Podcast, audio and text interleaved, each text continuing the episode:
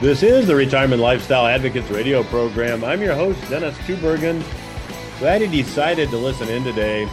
Hey, joining me in segments two and three of today's program will be Mr. Alasdair Macleod. If you're a longtime listener to the program, you'll recognize Alasdair as the head of research at Gold Money. So I'll be getting Alasdair's take on where we are as far as the world economy is concerned, how the expanding BRICS coalition uh, might affect the U.S. dollar in 2024 and get his forecast moving ahead. So again, that's in segments two and three of today's program. If you've not yet requested my December client newsletter, it talks about this inevitable cycle that I've been writing about since my 2011 book titled Economic Consequences. That cycle, very simply stated, is inflation followed by deflation. Now, certainly we have seen inflation over the past three and a half years or so as the Fed, the Federal Reserve, the Central Bank of the United States has engaged in massive amounts of quantitative easing. We are now starting to see deflation emerge. Uh, the money supply contracted more than it has in 28 years recently, according to Mises. So the forecast uh, that I made back in 2011 is now playing out uh, before your eyes. So I talk about this in the December newsletter. Uh, you can get this client only publication this month only by visiting requestyourreport.com. Just let me know where to mail the newsletter. And when you request the newsletter, I will also put you on a list to get you my new updated revenue sourcing book as soon as it becomes available. I've updated it for 2024 should be coming off the presses here in the next couple of weeks. And I'll get you a copy of that as well. So, again, to get the December client only newsletter, as well as the updated revenue sourcing book when it's available, simply visit requestyourreport.com and let me know where to mail that information. So, as it relates to this forecast, I'd like to begin this segment by sharing with you a quote from Ernest Hemingway's The Sun Also Rises. Here it is quote, How did you go bankrupt? Two ways gradually, then suddenly. End quote. Now, I believe this quote from Hemingway describes the path on which the collective private sector, as well as many of the world's governments, now find themselves. Now, at the time of the great financial crisis, a little more than a dozen years ago, now actually approaching about 15 years ago, Total worldwide debt in the private sector and in the public sector stood at about $100 trillion. Today, after massive levels of stimulus funded via currency creation to rescue the economy, to solve the problem, to let us way, to let us grow our way out of the problem, we simply have more than tripled the size of the problem. Worldwide debt now stands at $335 trillion. That's a huge disparity. A hundred trillion dollars at the time of the great financial crisis, $335 trillion today. Now that figure can be described only as eye popping. I don't know how else I would describe it. But that does not include derivatives, which will likely ultimately add to the debt total. Now, I've heard a lot of numbers as to what derivative exposure is, but if you want to use the more conservative numbers, you come up with a number somewhere around one quadrillion dollars. And there's some estimates more than twice that level. So the bottom line is this there is simply too much debt to be paid. My guest on today's program, Mr. Alasdair Macleod, describes it as a debt trap. I call it heading for a debt crisis that is inevitable and it may be looking a bit more imminent. So, why do I bring this up on today's program? Well, the reason is simply this if you aspire to a comfortable, stress free retirement, your planning needs to be focused on this fact. You simply cannot use the same planning strategies that have been used for the past 40 years, in my view, and expect to succeed. The system is on the verge of breaking. That's what a debt crisis does. And when it does, the dreams of a comfortable retirement for many Americans will vanish. Now, that's why I'm making the updated revenue sourcing book available, as well as the December client newsletter that talks about this inflation deflation cycle. Again, to get those free resources, simply visit requestyourreport.com. Now, my 2011 book, Economic Consequences, which I believe is still available on Amazon, provides my forecast that the Federal Reserve's then new policy Actually, at the time, the Federal Reserve described this as a new temporary policy of quantitative easing. Well, what does that mean? Well, essentially, it's currency creation from thin air. I pointed out at the time that whenever currency creation had been tried historically, it's always introduced as something that's going to be temporary, that's going to be a stopgap solution, but it always ends up being a permanent policy that causes more problems than it claims or purports to solve. And I said in that book back in 2011, that's approaching 13 years ago, that the dreams of a comfortable, stress free retirement would be impossible for many and a lot more difficult for most. Now, I'm not a seer. I don't have any special inside knowledge, but I study history. I'm a bit of an economic history buff.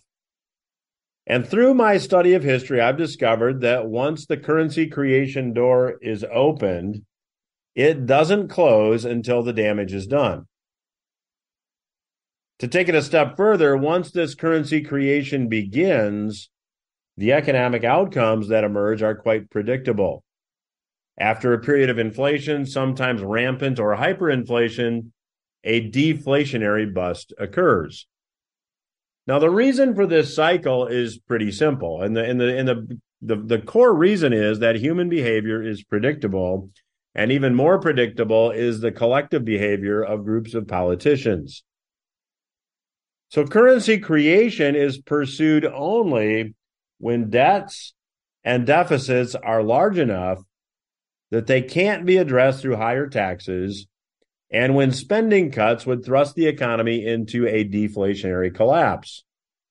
Now, ironically, once the currency creation, which creates admittedly temporary prosperity, I call it a prosperity illusion, but once that prosperity illusion or that prosperity mirage evaporates, we then get back to reality. And that reality is worse than it was when the currency creation started. So, commenting on this in my 2015 book, New Retirement Rules, on which our New Retirement Rules class is based, I warned that the Fed was inflating a bubble that would at some future point painfully burst as the deflationary reset occurred. Now, after the Fed created between five and six trillion dollars in new currency out of thin air, they have now started to tighten. They have increased interest rates. They have pulled money out of the economy, and we are now seeing the results. Now, the stock market still has not made it back to its prior high that occurred in December of 2021. I predict it won't get there. It might get back and equal that high, although I would be a bit skeptical about that, but I predict it will not make new highs. So eventually, deflation takes its toll on stocks, it takes its toll on real estate, it takes its toll on things that we own, assets that we own, while the things we have to buy, like groceries, never give back the price increases that we've all experienced.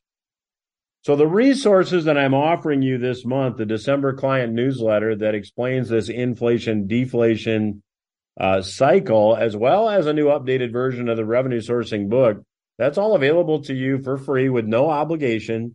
Just go to requestyourreport.com. And as we enter 2024, get yourself some information, get a second opinion. I'll be glad to send you all that information absolutely free. Again, that is requestyourreport.com. I'll be back after these words with my special guest, Mr. Alasdair Macleod.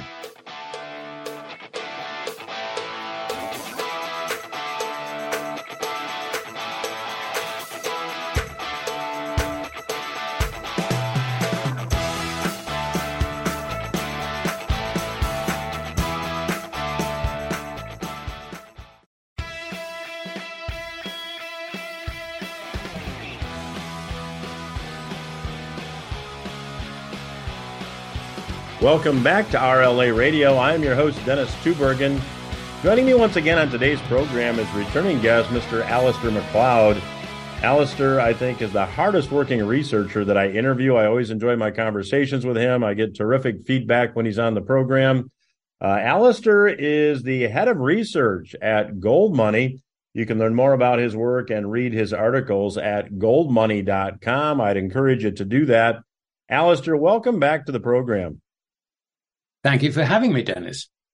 Well, very much my pleasure. As I said, I get terrific feedback when you're on the program, and there's no shortage of things to talk about. So, if I could, I'd like to start by chatting a little bit about the developments that we're going to see here coming up the first of the year uh, with the BRICS coalition. There's new countries being added, many of them oil producing countries. How does this uh, how does this affect long term or even short term uh, the U.S. dollar as an international reserve currency?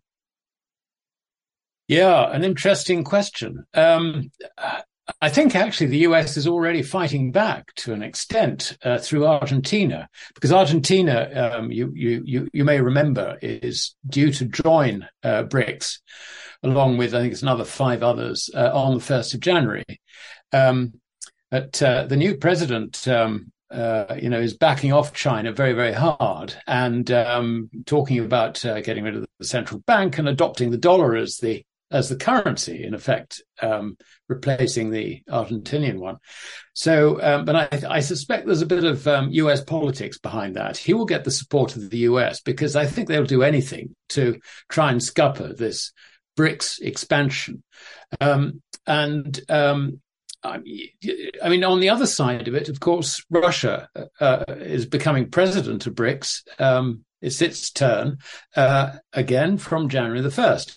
So I think what you're likely to see, and I'm sure that the American administration expects this, you're likely to see um, an increased emphasis on um, uh, allowing com- countries to to join in and uh, de-dollarize. So uh, this, I think, is a major, major event. I mean, you, you know, the, the, we're likely to see a small upset in the case of Argentina. Um, but again, uh, Argentina can be lent on by the Chinese because the Chinese bailed them out from an IMF loan. Um, oh, what three months ago? Uh, so, so um, this is an interesting situation, if you like, um, that sort of side act with uh, Argentina. But generally, um, other than that uh, um, disruption, short term disruption, um, it looks like BRICS is going to continue to expand, uh, and um, the influence of the Asian hegemons, um, Russia and China, uh, looks like um, continuing to spread. Uh, and um, yes, uh, it means that the dollar will be used less. Um, I mean, the dollar's still going to be used a lot. I mean, let's let's not get this wrong. But I think the problem with it is that um, as more and more countries decide to accept, say, uh, Chinese yuan in, uh, for in, in, payment for commodities and so on and so forth, um, I suspect that that that um, dollars will, if you like, dollar credit will start um, uh, uh, coming back home. So um, this, I think, potentially, uh, particularly with other factors, which I'm sure we can discuss, uh, is likely to lead to the dollar entering a period of substantial weakness uh, over the next few years. So, Alasdair, but before we get to some of those other uh, implications, to use that word. Uh, you know, the BRICS countries have openly stated they're looking to develop a reserve currency or a trading currency, I should say, um, hmm. potentially backed by by gold. I think it was the Brazilian president that mentioned that in in August. Um, the Chinese central bank, according to some of the research I've been doing, the articles I've been reading, has really been accumulating gold. So, so what is your take? Is there is there a gold backed currency somewhere on the horizon in the near future? Uh, yes, I think there is. Um, I, I mean, unless things change from our side, um, I don't see this being an easy introduction because uh, India is dead against it. Um, China doesn't want to disrupt the international trading scene unduly. Uh, her approach to um, international affairs has always been to let other people make the mistake. And uh, she merely, if you like, reacts to the mistakes. She's not um, she's not an aggressive intervener, if you like, in international monetary affairs. So um, I think that she will continue to sit on the fence. Um, I think that the reason that um, she is accumulating gold is um, partly because she's been doing this for an awful long time anyway. I think it might be just a little bit too much to say that she actually thinks that the dollar's going to um, collapse immediately and, you know, you've got to have gold or you're dead sort of thing. Um, I think a better indicator of that is probably the way Singapore has been acting. Singapore has been an aggressive buyer of gold, topping up her reserves. And um, I, I, think that um, that indicates, with her connections into um, uh, China, uh, the rest of Asia, and all the rest of it, it indicates, I think, a, um, a, an evolving concern about the outlook for the dollar.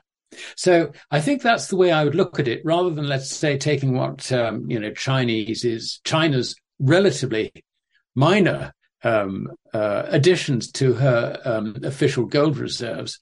Um, I mean, they're very small in the in the in in the overall context um, of uh, Chinese gold already owned by the state, which I believe is well in excess of thirty thousand tons now. I mean, this is secret. We're not talking about just the um, uh, the official gold reserves. We're talking about gold held in other government accounts, like um, you know the the youth wing of the Communist Party, the army, and so on and so forth. Uh, so China is already a major, major holder of gold, and I don't really think that she has the need to top up uh, her um, uh, central bank uh, gold reserves um, because she's already protected. But I think she's uh, interested to take any any loose stock, as it were, off the market. So, so I think um, you know no harm done in terms of her acquiring gold from her point of view, but I don't see it as a major policy indication. I think that the uh, Singaporean accumulation of gold, however, does indicate there is a, a growing concern in Asian circles about the outlook for the dollar. So that's what I would concentrate on. Terrific. Well, I'm chatting today with Mr. Alasdair Macleod. He is the head of research at Gold Money. The website to check out his work is goldmoney.com. I do it frequently. I'd encourage you to do so as well. Alasdair, you you wrote a piece that I found extremely interesting. I'm going to try to set up this question in such a way that I accurately convey what it is you talked about in your article. So you can correct me if I don't get it exactly right, but you commented on the um, amount, the level of U.S. dollar holdings that are held internationally outside the United States. And in the event that there was uh, a, a, rush or a move to liquidate a lot of these assets, that would be a situation that would be very difficult, if not impossible, for the U.S. to handle or absorb. So, if I stated that reasonably well, could you expand on that? Uh, yes, you have. Um, but I can give you a bit more detail, um, which Please. might help. Um, there are three elements of um, dollar holdings in foreign hands. Uh, the one which um, I think everybody who looks into these things is familiar with uh, are the US Treasury TIC figures, which between long-term investments, including uh, US Treasuries, short-term investor investments, including US T-bills and and, and the like, uh, and um, and equities, and also on top of that, uh, bank deposits. Uh, in the US banking system, all that amounts to about $33 trillion. Uh, on top of that, you have got derivative markets, and the derivative market which we really need to be concerned with uh, is um, the foreign exchange derivatives. Now, there, according to the Bank of International Settlements, they reckoned, and we're going back to I think June last year, so these figures are a little out of date, but nevertheless, to give you a pretty good indication of the importance of it. According to them, uh, non-US banks have liabilities, dollar liabilities, uh, through the foreign exchanges amounting to an extra 85 trillion dollars. On top of that, you need to add um, the euro dollar market in the sense that not of, of, of dollar deposits, but uh, dollar bonds uh, held and financed outside the American financial system, and that's a further 10 trillion. So if you take all those together, you get over 125 trillion dollars worth of dollars, if you like, in foreign hands. So um, if foreigners decide um, en masse that they don't like the dollar, I mean, the dollar has got a real problem. Um, so far, and this actually ties in with, I think, the point behind your question about BRICS. So far, of course, everybody has been happy to um, uh, export to America and hang on to the dollars, uh, which they get paid um, for their exports to America. And that is the difference, if you like, between the trade deficit and the balance of payments. Um, we can see that's been diminishing a bit recently, um, evidenced, for example, with uh, China and Japan um, turning net sellers of US treasuries. Um, this situation is, um, I think, very, very dangerous for the dollar. Um, if, let us say, you've got over half the world, we're talking about BRICS, BRICS Plus, and all the rest of it, moving in the direction of reducing their use of the dollar and accepting other currencies for trade settlement, then given the um, the overhang of dollars both uh, in America and outside Amer- the American banking system in the hands of foreigners, this could lead to a very significant unwinding. Now, I don't expect this significant unwinding to necessarily occur just on these uh, grounds alone. But as the situation deteriorates, the financial situation deteriorates within America, with the budget deficit, which I think in this current fiscal year is likely to be around about 3 trillion, half of which will be interest, you can see that the inflationary implications on that, and by that I mean the effect on um, uh, domestic prices, um, it, I mean, it's likely to scare off foreigners from uh, retaining their holdings. So we've got a combination of things coming together, rather like a perfect storm. Um, so that I think is the importance of understanding that it's not just 33 trillion recorded by in the US Treasury TIC figures, but also foreign exchange derivatives, by which I mean forwards and swaps, um, uh, uh, uh, uh, you know, forwards and swaps in, in, in, in, the foreign exchanges where the dollar is on one side of the transaction. This is a major, major, major situation. Um, and I think it's one of these things which very, very few people really understand. Well, I appreciate that explanation. Uh, my guest today is Mr. Alasdair Macleod, the head of research at Gold Money. The website is goldmoney.com. I'll continue my conversation with Alasdair when RLA Radio returns. Stay with us.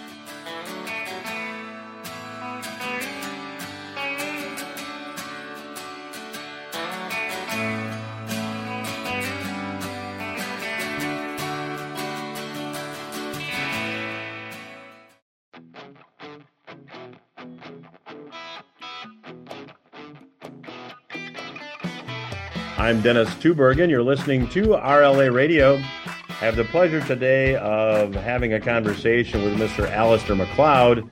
Uh, he is the head of research at Gold Money. The website is goldmoney.com.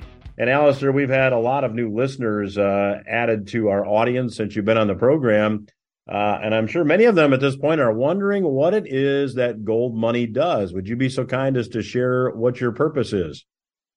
Yes, absolutely. Um, it was founded, uh, I think, in 2002 by James Turk, which is a name which I'm sure many of your listeners will be familiar with.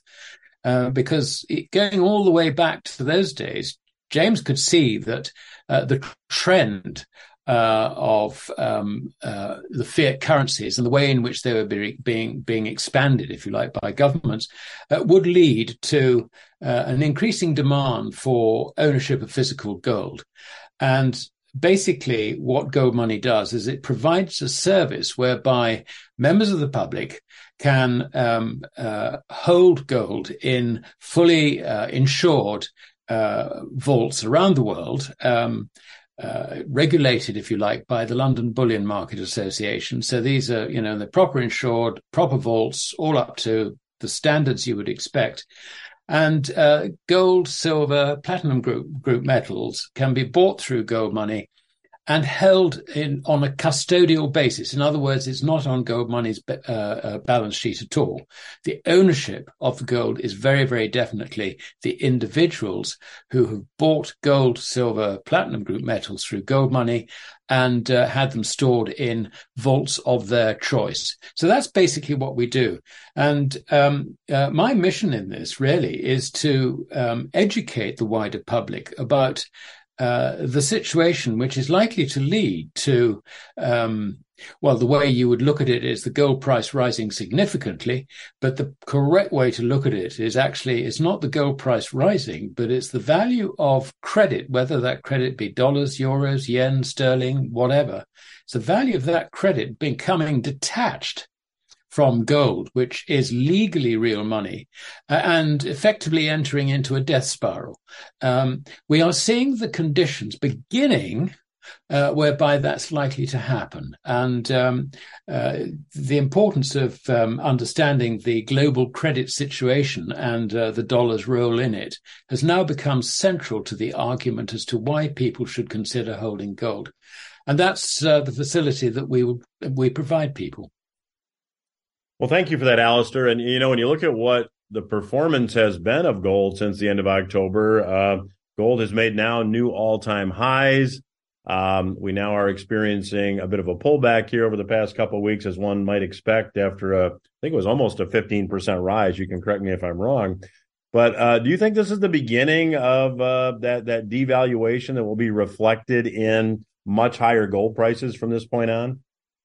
Uh, the indications are that that is is is actually what's happening. Yes. Um, I mean, from a from a, a, chartist or a technical analysis point of view, uh, the gold price, um, uh, if you like, it, it managed to uh, breach that uh, 2000 level fairly significantly. It's come back to try and find support. It's finding support, I believe, around about the moving averages, which are rising underneath it in good old um, you know, Dow theory um, uh, uh, uh, basis.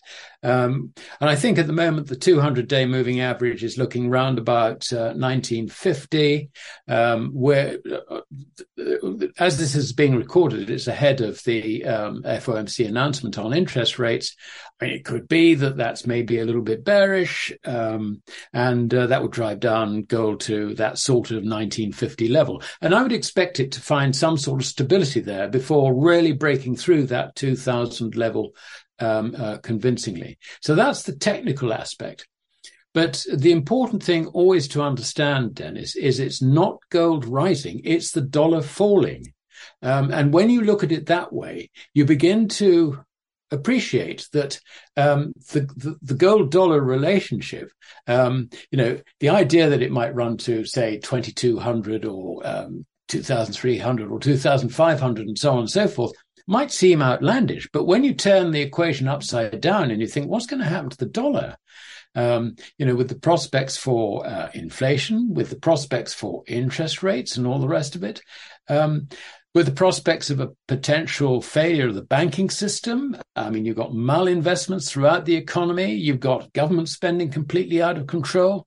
I mean, you know, you sort of think, well, if, it's not impossible that the value of the dollar, particularly if the foreigners start selling it hand over fist, could fall very, very materially. Now, under those circumstances, a gold dollar relationship of, uh, say, 2,300, 2,500 seems eminently possible.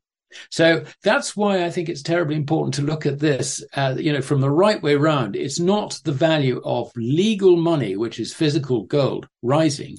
I mean, over the centuries, it's been more or less constant. I mean, there is some fluctuation, obviously, uh, but uh, we're talking about the, the, if you like, running towards the end game for fiat currencies. And I think that's the very, very important point. And of course, as soon as people realize that this is the end game for fiat currencies, then this situation could accelerate very, very quickly. Alasdair, along those lines, and I appreciate that explanation, but uh, but but along the lines of things accelerating uh, very quickly, I think in the first segment you used the words "perfect storm" to describe the uh, environment or the climate that exists uh, around this particular situation. And looking at the U.S., you know, next year being an election year, I certainly think your uh, your, your estimation that the deficit could reach three trillion, I think, is is very realistic. And that doesn't even account for all the U.S. government debt that now has to be refinanced at much higher interest rates.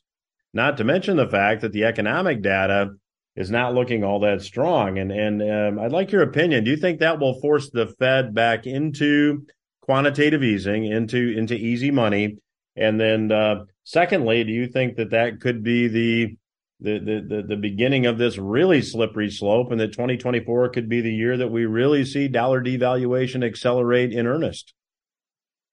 Well, the Fed is in an extremely difficult position. Um, and uh, I think the movers and shakers in the Fed really do understand this. Um, you know, there's lots and lots of talk. They're, they're, trying to talk the dollar up in the sense that, um, uh, you know, have, have faith in its purchasing power, if you like uh, which um, you know more conventionally we talk about um, being inflation. They want this inflation problem to go away, and then at least they can begin to ease off on interest rates.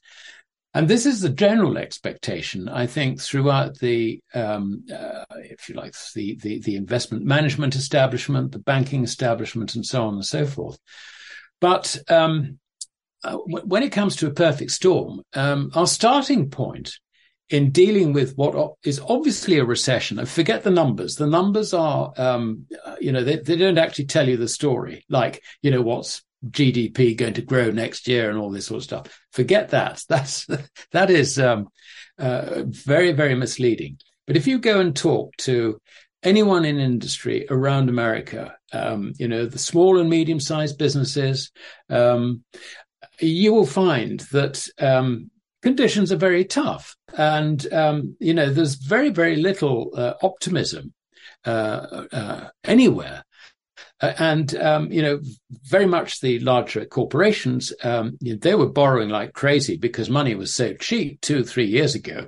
Um, cheap in the sense that interest rates were, were zero or, um, you know, by the time by the time the market took its say one or two percent cut, I mean, what was not to like about borrowing huge amounts of money, leveraging up your earnings, and all the rest of it? Of course, now that interest rates have risen, not only is that game over, but my God, the legacy of it.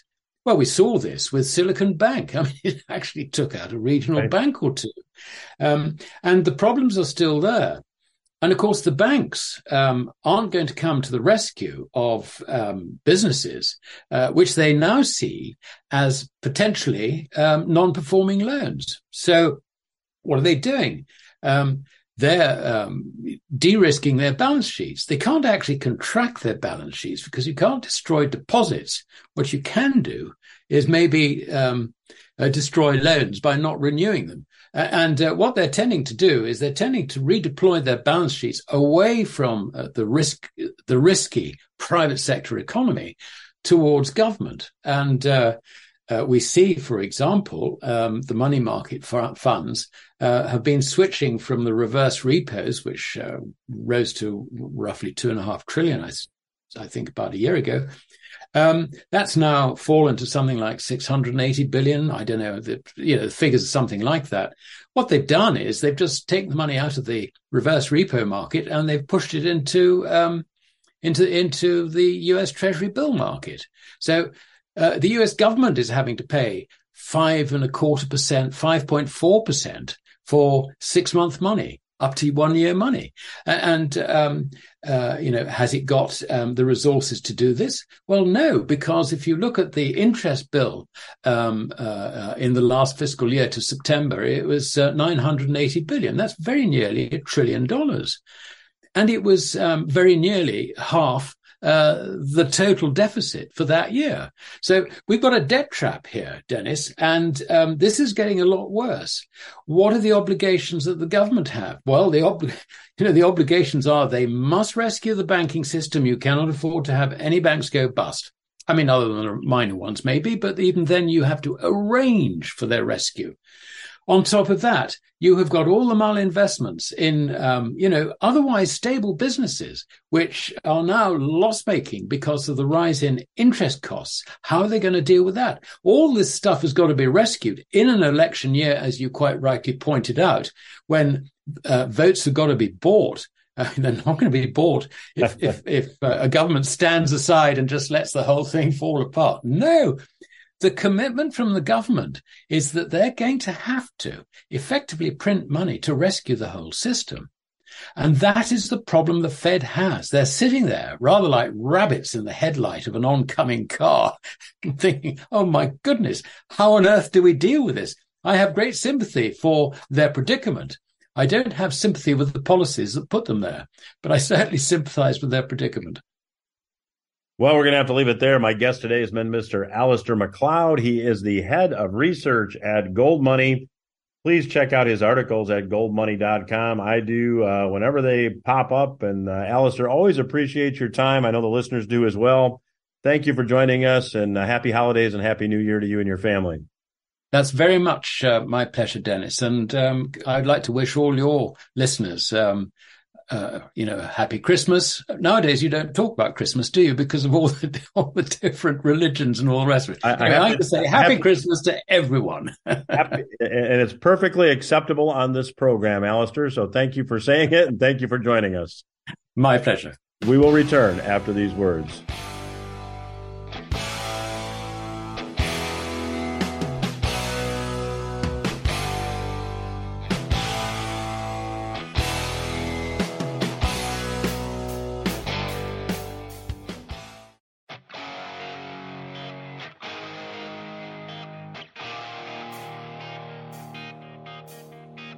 I'm Dennis Tubbergen. You are listening to the Retirement Lifestyle Advocates radio program. Thanks again to Mr. Alasdair Macleod for joining us on today's program. This month, I'm giving all the listeners an opportunity to get absolutely free my client publication, the You May Not Know report. It's my client only newsletter, and the December newsletter talks about the predictable cycle of inflation followed by deflation it also gives you some strategies to consider for your own situation. If you'd like to get a copy of that newsletter absolutely free and with no obligation, simply visit the website requestyourreport.com. Let me know where to mail the newsletter as well as some other bonus information, and I'll be very glad to do that. And when you go to that website, I will also send you a copy of my updated revenue sourcing book uh, that revenue sourcing book has been updated for 2024. So when you request the December client only newsletter, I'll also send you a copy of the revenue sourcing book once it becomes available. Again, the website, requestyourreport.com. Now, I talked in the first segment of today's program that the reason currency creation takes place is because debt and deficits are large enough that they simply can't be addressed via higher taxes, and spending cuts would thrust the economy into a deflationary collapse. Now, ironically, once the currency creation stops, usually because after it creates this prosperity illusion, it creates some big financial problems and economic problems of its own. Once it stops, the deflationary collapse occurs anyway. Now, in my 2015 book, as I mentioned in the first segment, I pointed out that, in my view, the Federal Reserve, the central bank of the United States, was inflating a bubble that would some at some future point burst as the deflationary reset occurred. Now, when I wrote the first edition of the revenue sourcing book back in 2020, I pointed out that the Federal Reserve was attempting to paper over this debt bubble with currency creation. You See, when you paper over or create currency to try to offset this deflation that occurs because of too much debt, the debt doesn't go away. Economists would say that debt is a structural problem, and adding liquidity or cash to the system does not solve the structural problem. It doesn't make the debt go away. In fact, it increases the debt and it makes the eventual problem worse. Now, by the end of 2020, going into 2021, the currency creation that we saw was simply off the charts. Beginning in March of 2020 and continuing until the Fed reversed course and started to tighten, the Fed created more than $5 trillion in new currency out of thin air. Now, of course, the Federal Reserve doesn't call this process currency creation, even though that's what it is. They use a more academic term. They call it quantitative easing, but it means the same thing. Now, no matter what you call it, the result or the ultimate outcome of all this currency creation is predictable. At first, it seems the policy is working. We have an old fashioned rip roaring bull market in stocks. We see real estate values rocket higher.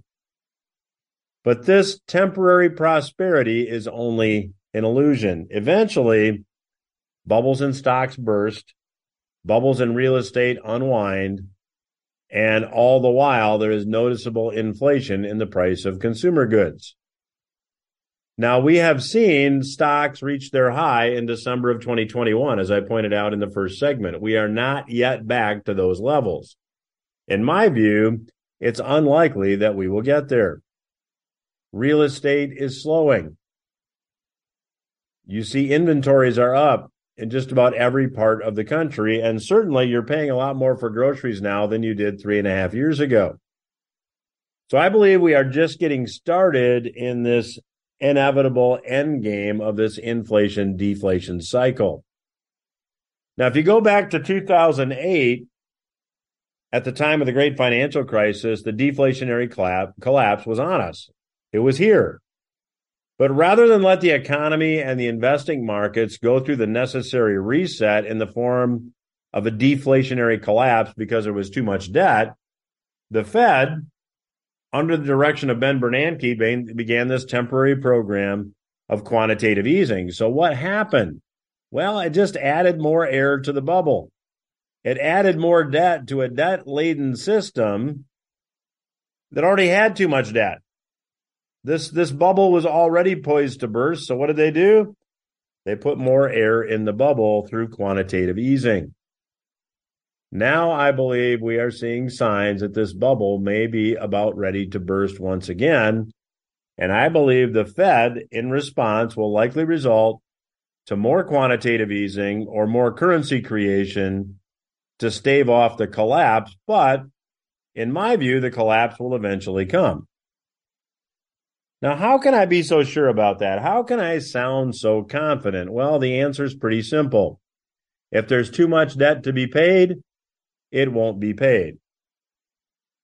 As you'll discover in the updated revenue sourcing book, if you go to requestyourreport.com and request a newsletter, I'll put you on a list to get the updated revenue sourcing book as soon as it becomes available.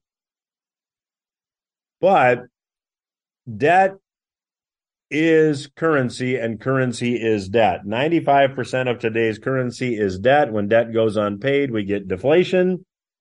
And as I pointed out on last week's program, the currency supply is already starting to contract. We're seeing the beginning of this this particular deflationary cycle. So we will eventually experience a deflationary collapse. That will be bad for real estate, that will be bad for stocks and if the Fed responds by creating more currency by by using more easy money strategies we'll likely continue to see more inflation in the things we have to buy. So for that reason again I would encourage you to educate yourself. I'd encourage you to get more resources. I'm making some available to you today absolutely free. visit the website requestyourreport.com and I'll send you a copy of the December client only newsletter, the You May Not Know report, where it talks about the inflation deflation cycle. You'll also get a copy of the updated revenue sourcing book when it becomes available. Again, the website, requestyourreport.com. That's all the time I have for this week's program. Tune in again next week. I'll be back live with special guest Dr. Robert McHugh.